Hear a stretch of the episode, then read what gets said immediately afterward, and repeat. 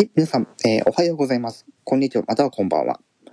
ことにゃんこと天川ことはです。さて、今回は、えーことにゃんの、えーエンタメラジオの13回目の配信と、えーなります。はい、では、今回はですね、え映画についてのお話をね、あさせていただきます。はい。ということで、今月、え5月ね、に見た映画の感想をね、言っていきたいと、お話をさせていただきたいと思います。はい。あ、いつ見たかはちょっと教えないんですけど、うん。まずね、えーこちら、えブレイブ、えー群青戦記というタイトルの作品でございます。まあ、こちら簡単にあらすじをご紹介しますと、まあ、ブレイブ群青戦記。まあ、現、まず時間軸から言うと、まあ、現代の高校生が昔の時代にタイムスリップして、そこでこう話が繰り広げられていくっていう感じで、最終的には、まあ、ちゃんと元に戻ってこれますよっていう、まあそういう感じのお話なんですけども、まあその感じをですね、まあ楽しんでいただくような、まあそういう感じの、まあ、作品となっているんですけども、このブレイブ群青戦記に登場する今回の映画の作品に関してなんですけど、まあ特撮ヒーロー出身の方がですね、数名、まあ、いらっしゃると。で、他にも有名な、えー俳優さんたちがたくさん、え登場するということで、まあ、イケメン好きには大変ね、あの、嬉しい作品なんじゃないかなっていうところもあるんじゃないかなとは思います。はい。まあ、時代背景をね、しっかりと捉えた作品だなっていうのは思うんですけども、まあ、中にね、そのえー歴史を改変しようとするね、悪い奴もいたりして、まあ、そういう人のね、えーまあ、戦いだったりとか、昔ながらのこう、たとえー戦い方だったりとか、それを現代のね、まあ、高校生たち、まあ、学生さんたちが、まあ、どのように立ち向かっていくのかっていうところですね、まあ、楽しんでいただくような感じになってます。まあ、世界観をね、うん、まあ、いいんじゃないでしょうかと、普通にいいんじゃないでしょうかっていう感じのレベルです。はい。で、えーまあ、俳優さんがね、まあ、豪華、多少豪華ではございまして、はい。実力のある、俳優さんたち、たくさんいらっしゃるということで、演技の方はもちろんピカイチと言っていいでしょう。はい。私が、あまあ、まあ、思う、まあ、意見なんですけど、はい。まあ、そんな感じで、このブレイブ群青戦記は、えー現在公開は終わってし,、えーしまってますけど、えーまあ、後ほどね、まあ、ブルーレイだったり DVD だったり出ると思いますので、そちらの方ですね、あのー見ていただければいいんじゃないかなと思います。多分デジタル配信とかもされるんじゃないかな。はい、という感じです。で、続いて、えっと、地獄の花園ですね。まあ、ほんと最近ですね。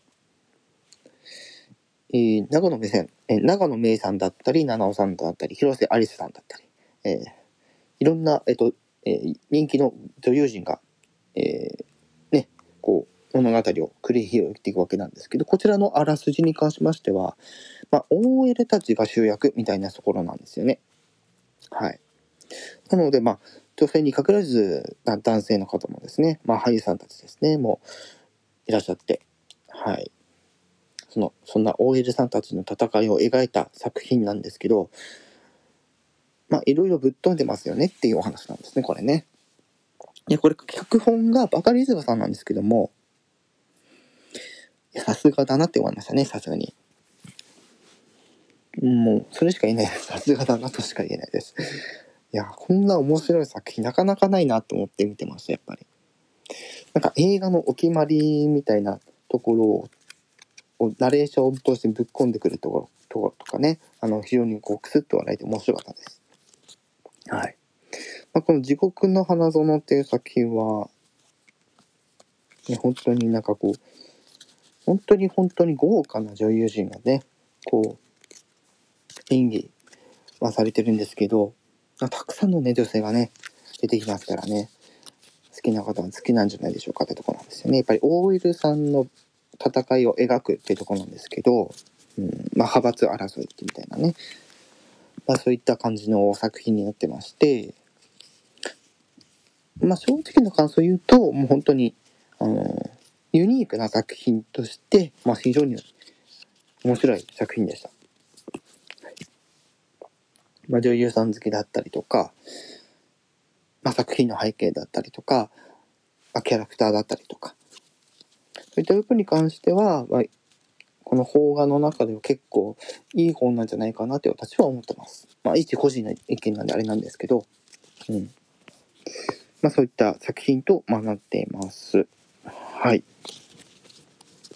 まあ、その過程がね、どのようになっていくのかは、えー、ご自身で、えー、確認していただければと思ってます。はい。そして最後に、えクルエラ。ね。本当にまだね、本当にまだ出たばかりの、ね、作品でございます。まあこれ、まあ収録自体がこれね、今ね、5月の29、ね、ということなんで、まだまだね、あのしばらくは、え劇場の方で放映されてますけど、このクルエラっていう作品がまたこれやってくれたねって感じですね。さすがディズニーと。ね。まあ、そのクルエラっていうタイトルではあるんですけど、このクルエラっていうキャラクターが、元といえば、その101匹ワンちゃんの、に登場する悪役として出てくるわけなんですけど、それをまた別視点で書いてくるっていう、ユニークさというか、そこにやられましたね、今回は。で、主人公はえエマエマ・ストーンさんですね、が演じられていて、まあ、非常に、あのー、物語の展開だったり、世界観だったり、あと登場するキャラクターだったりとかも、まあ、非常にこう、101匹ワンちゃんにこう、少しは寄せようとしてくれてるっていうところが、まあ、設定とかもろもろね、まあ、そういうところが素晴らしいなと思っててもちろんそのクレーラっていうキャラクターがこの作品の中でどう動いていくのかっていうところが私はそこが一番気になってはいたので、まあ、見てみたらああと言葉も出ないぐらいもエマ・ストーンさんのその役のハマりっぷりがすごかったですね。まあ、だんだんこうねあのそこまでネタバレにはならないんですけどだんだん狂っていくわけなんですよ。でも狂っていくんだけども、でもちゃんとその一つのキャラクターとして成り上がっていくわけですよ。ね、隠された、まあ、真実などをね、どんどんどんどんその展開していくっていうところで、2点3点をだんだん面白くしていくっていう流れが非常に私はこのクルエラっていう作品で非常にそこを強く感じました。はい。といった感じで、え今月見た作品は、まあ、3作品となります。そしてね、えっと、相変わらずね、この公開延期、作品の公開延期がね、この人気シリーズ系は続いているという状況だと思いますので、あの、もしね、あの、皆さん見に行くって時はですね、あの、くれぐれも、えー、まあ、コロナの感染の対策ってところですね、まあ、しっかりとしていただいて、まあ、基本的にマスクはしましょうというところと、えー消毒ですね。手の消毒だったりとか、ね、ちゃんと検温器があったら検温器でしっかりと自分の今のね、何度かっていうのをしっかり確認しておいて、え行動していただければなとは思います。はいまあ、一応ね、あの今日本ではそのコロナの感染っていうところが、こう、終結に向けて、えー、だんだんだんだん展開されているわけなんですけど、まあワクチンですね。はい。まあ劇場もね、まあそういったところでなかなかこう感染を、まあ、これ以上多分しようがないとは思うんですけども、くれぐれも皆さんね、まあ連日ね、こうまだまだ感染者が減らない、えー、高止まりしてるなんて地方もね、多数ございますので、くれぐれも気をつけていただきたいと思いますけど、私もね、あの気をつけてはいるので、皆さん元気ね、元気で、あの、お過ごしいただければと思います。で、ちょっとね、駆け足になりましたけども、え、今回は映画の、ま、感想、今月見た映画の感想をですね、お話しさせていただきました。はい。またね、あのー、6月以降のお話につきましては、また別途違う配信でさせていただきますので、よろしくお願いします。で今回の、え、放送は以上となります。